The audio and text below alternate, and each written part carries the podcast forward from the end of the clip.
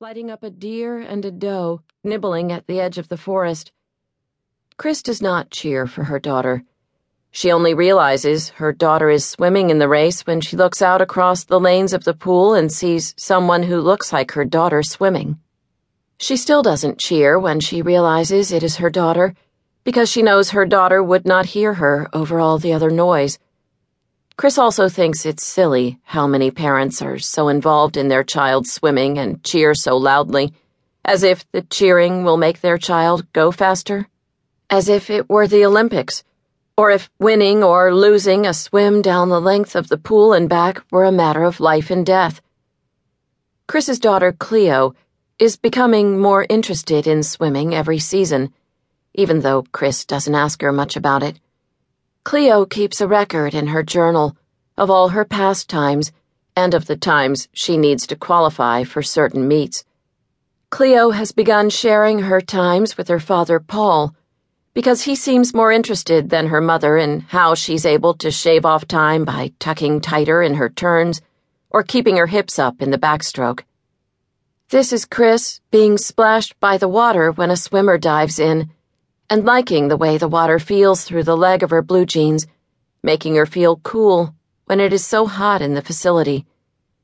These are the windows of the pool, covered over in mist so thick it looks purposely sprayed on, as if what were being done behind the glass were not to be seen by anyone on the outside.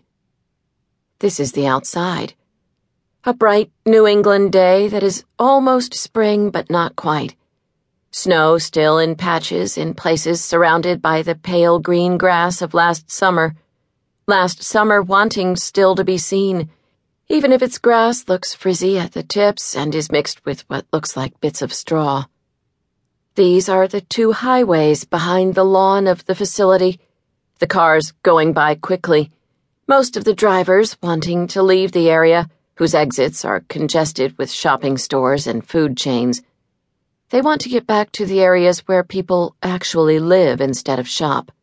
They want to get back to their homes on rural roads where what wakes them up in the morning is the occasional lowing of the neighboring farm's cows or a woodpecker at work on the exterior siding of their cedar framed house, and where the spring peepers peeping at night in the nearby ponds are the last sounds people hear before sleep.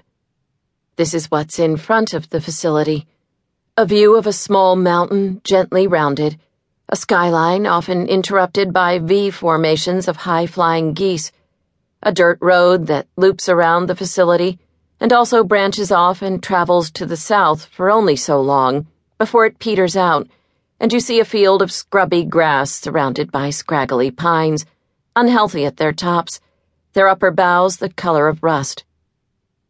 This is Dinah at the home meet, talking to Chris when Chris's shift as a timer is over and she goes up into the stands. How did your daughter swim? She looked like she was having fun, Chris says. What Dinah hears is Chris's daughter did not swim well and she doesn't want to talk about it. This is Dinah telling Chris that her daughter, Jessie, lost one hundredth of a second off her seed time. This is Chris needing the bathroom, thinking as she sits on the seat that she needed to sit down as much as she needed to pee. Chris has been feeling tired lately, she thinks.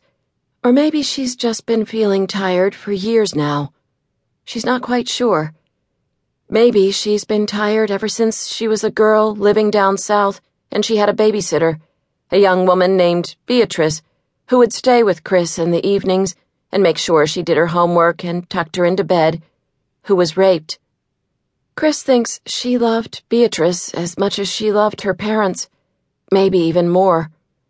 Her parents were too busy running the general store they owned to spend time with Chris in the evenings, but Beatrice would come over with her college texts, and Chris would have her math sheets and her ancient civilizations textbook out, and they'd sit at the kitchen table studying together, with music from the pop radio station playing. Beatrice would lean over Chris helping with a fraction, smelling of fruity shampoo. And when Chris got the answer right, Beatrice would say, Atta girl, Chris.